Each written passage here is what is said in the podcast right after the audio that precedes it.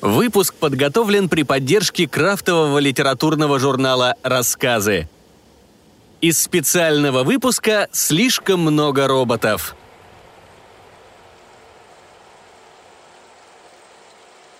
Ника Насрддинова. Смерть – не выход.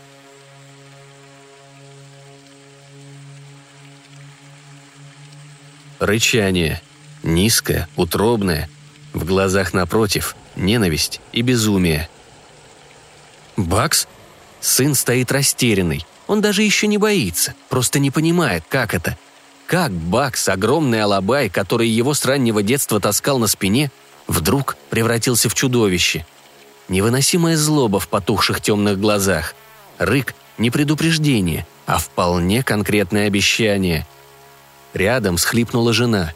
Я вижу, как трясутся ее руки – Вижу, что пакет с продуктами вот-вот выпадет из них. В глазах Сью ужас. «Баксик!»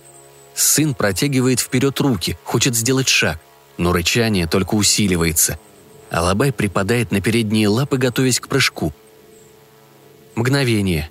Мощное 80-килограммовое тело пса сшибает в полете. В моих руках черенок от лопаты. Кажется сломанный.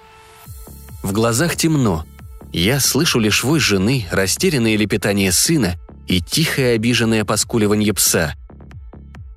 Бакс смотрит на меня своими обычными карими глазами, с такой обидой и неверием в предательство близкого, что я падаю на колени. Черенок лопаты глухо бьется о лужайку. Пес, не прекращая поскуливать, подползает ближе, смотрит в глаза.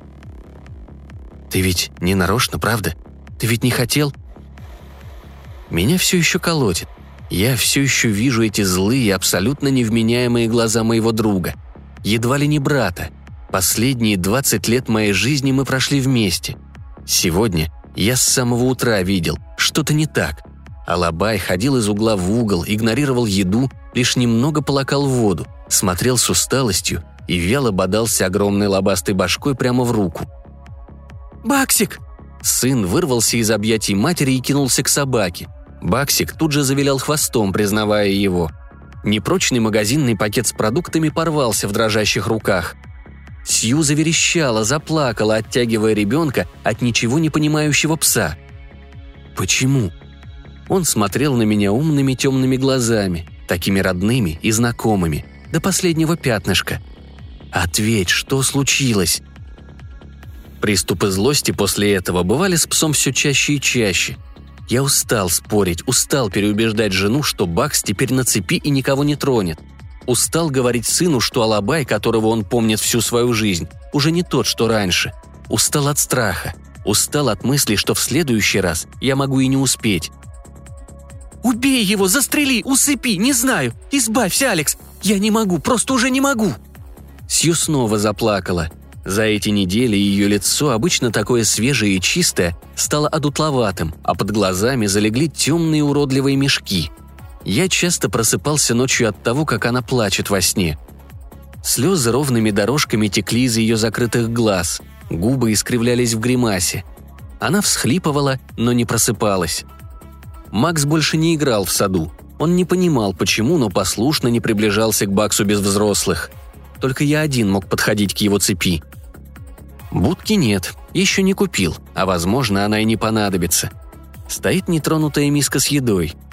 В черных, жутких провалах глаз Бакса я читаю ненависть.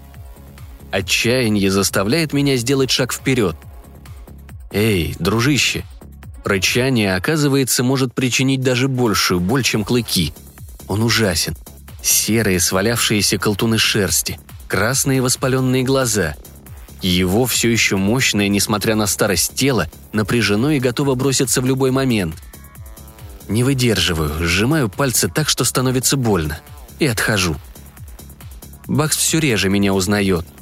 На следующий день жена привела ветеринара. Он покачал головой. Нет, усыпить не имеет никакого права. Лишь успокоил, что это не бешенство. Мы прививаем своего пса. Ушел. Жена стояла возле Бакса. Хрупкая, слабая, она словно бы съежилась от холода.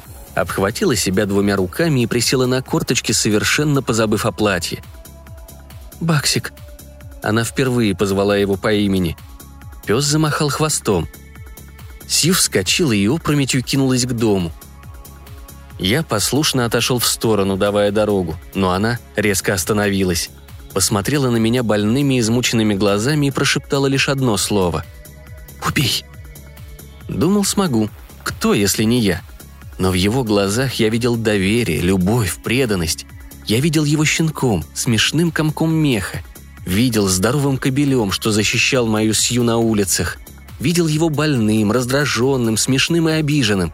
Двадцать лет мы шли вместе. Я вскинул ружье. Запах недавней смазки ударил в нос. Порох. Смерть. Бак смотрел с интересом, склонил голову. Принюхивается, оглядывается. Снова смотрит мне прямо в глаза.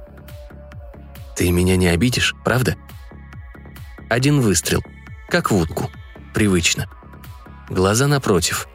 Преданность. Любовь. Мои руки уже болят.